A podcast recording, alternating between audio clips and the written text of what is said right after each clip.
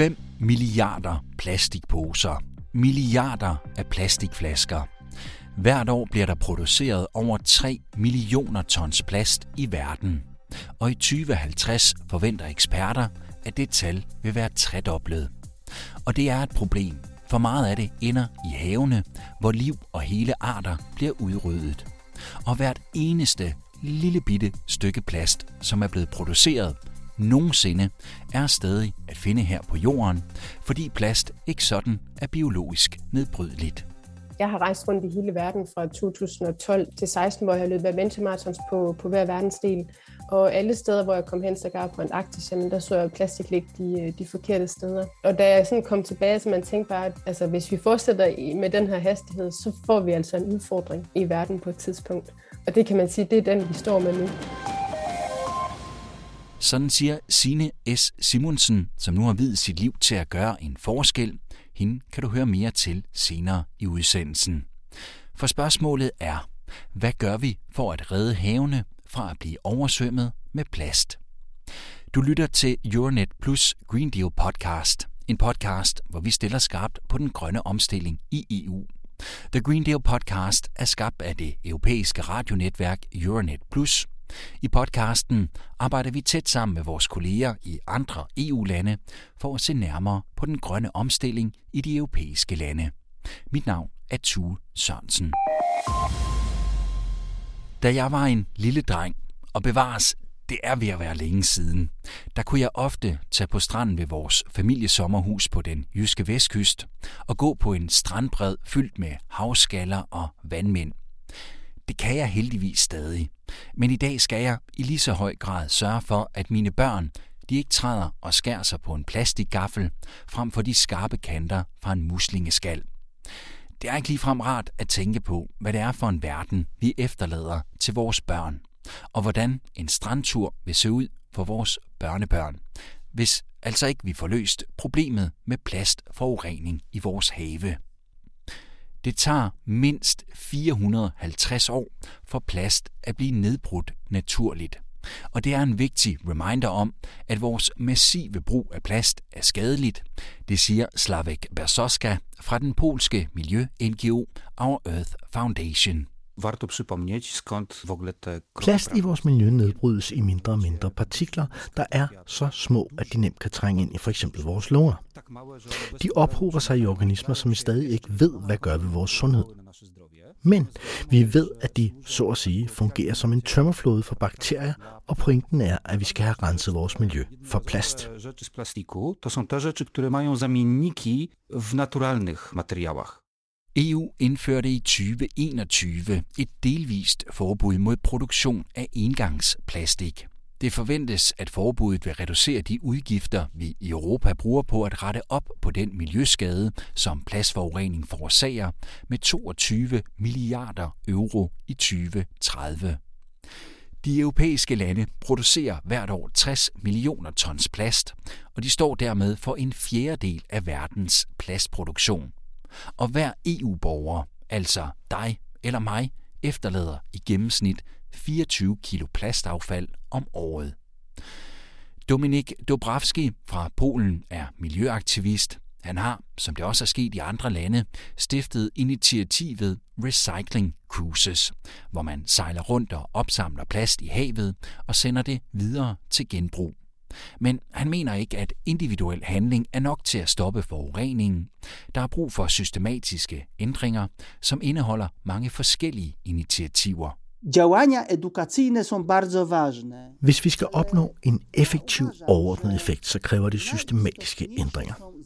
I Polen vil det for eksempel være vigtigt at indføre pant på alt fra flasker til dåser, som det flyder med i den polske del af Østersøen, så forbrugerne returnerer dem til butikkerne. Hvis ikke der kommer et pantsystem, så vil vi aldrig kunne komme affaldsproblemet til livs. Et andet vigtigt element, og her bliver jeg formentlig heller ikke populær for at sige det, det er skærpede straffe.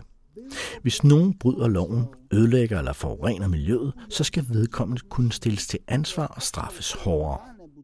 Bøderne for at kaste affald i naturen og for at forurene og skade miljøet burde være meget større for at afskrække folk fra at gøre det. Hvordan ender mikroplast i havet? Jamen det gør det gennem renseanlæg eller spredes med vinden. Eksperter anslår, at 80% af den plast, der er i havet, ikke kan ses, fordi det ikke flyder på havoverfladen, men ligger på bunden af havet. Dernede kommer plasten så ind i levende organismer, hvormed skaden er sket og ikke kan fikses.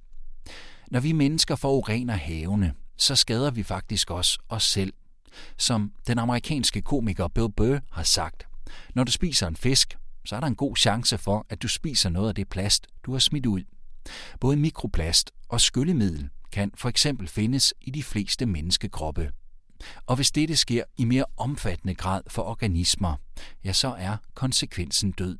Det ser vi blandt andet ske for flere arter af havfugle, som sluger plast, fordi de forveksler det med føde, og så fodrer deres unger med det. Når deres maver fyldes med plaststykker, så kan de ikke fordøje, og så sulter de ihjel med fyldte maver.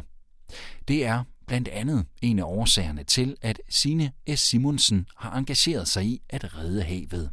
Hun har stiftet den almennyttige forening Race for Oceans, som kombinerer strand- og havsport med oprydning af affald og vidensdeling om plastforurening. Vi synes jo, det er rigtig godt, at der, der findes mange forskellige initiativer, som man kan tabe ind i. Det, som vi synes, der manglede, var det her med, hvordan er det, vi får, øh, hvor vi bruger sporten som, som key driver på at få, på skabt fokus på, på en global udfordring, som der vedrører alt liv på, på jorden. Så det var ligesom tanken om, hvordan vi kunne differentiere os øh, og få skabt endnu mere fokus på, på udfordringen. Og det vi så gør, det er, at vi laver den her stafet, hvor vi har sporten som, som omdrejningspunkt omkring det at skabe fokus på, på verdensmål øh, nummer 14, livet i havet. Øh, undervejs så holder vi stop, hvor stafetten den ligesom stopper op, og hvor vi laver strandrensninger. Og under de her strandrensninger, der inviterer vi forskellige eksperter ud, enten øh, fra virksomheder eller organisationer, som der arbejder for, øh, for verdensmål nummer 14, hvor man har mulighed for at skabe øh, eller indgå i dialog med, med de deltagere, som der kommer. De kan få svar på nogle af de spørgsmål, som, som de har on-site i forbindelse med, at man går og kigger på den konkrete udfordring, som, som vi har langs de danske kyster. Det faktum, som jeg tidligere nævnte, at 80% af den plast, der er i havene, ikke er til at se ved første øjekast, det er grunden til, at vidensdeling også er en central del af både Race for Oceans-initiativet, men også i kampen for at løse udfordringen, mener Sine S. Simonsen. Vi oplever, at folk kommer ud, og så står de og kigger særligt på de steder, man kan kalde turistdarene, Øhm, fordi der er egentlig flot ren, men lige så snart du går ned i, i det her øh, hvad kan man sige, dyreperspektiv, lige sætter dig ned på knæ, jamen, så kan du begynde at se plastikpellets, du kan begynde at se de små plastfragmenter i forskellige farver. Øhm, og lige så snart man får vist det til folk, særligt de her plastikpellets, så kan man bare se, at der sker et eller andet inde i folks hoved, fordi de fleste siger, at dem har vi jo set masser af tidligt, men vi troede, det var noget naturligt.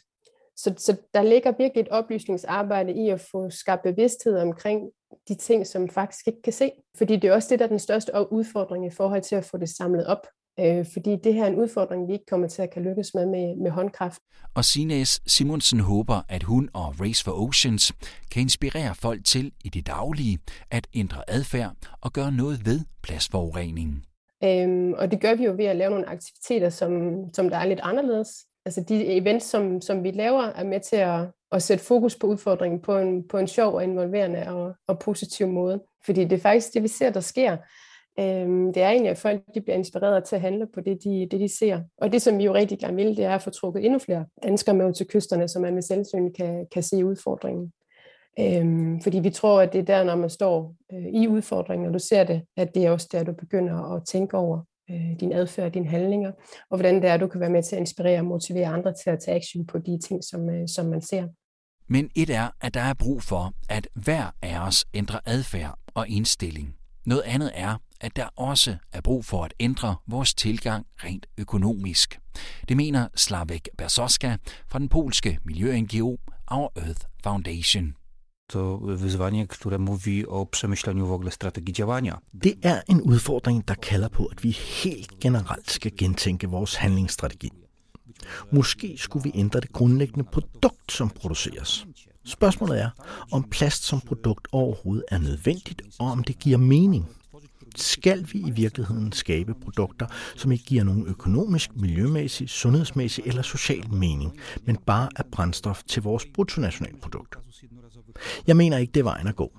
Og lad mig minde om, at der har været flere forsøg på at indføre gebyr eller pant på engangsplastikposer, og det førte ikke til, at producenterne måtte lukke eller slukke, eller et kollaps på markedet.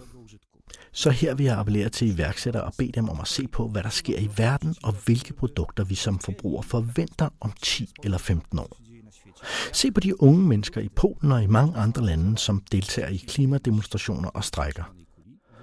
Unge er fremtidens forbrugere, og de forlanger økologiske produkter, miljøvenlighed og socialt ansvarlige produkter. I en krisesituation er der altid to sider, og det første vi tænker på er taberne. Men lad os nu fokusere på de nye muligheder, der også kan opstå i sådan en situation.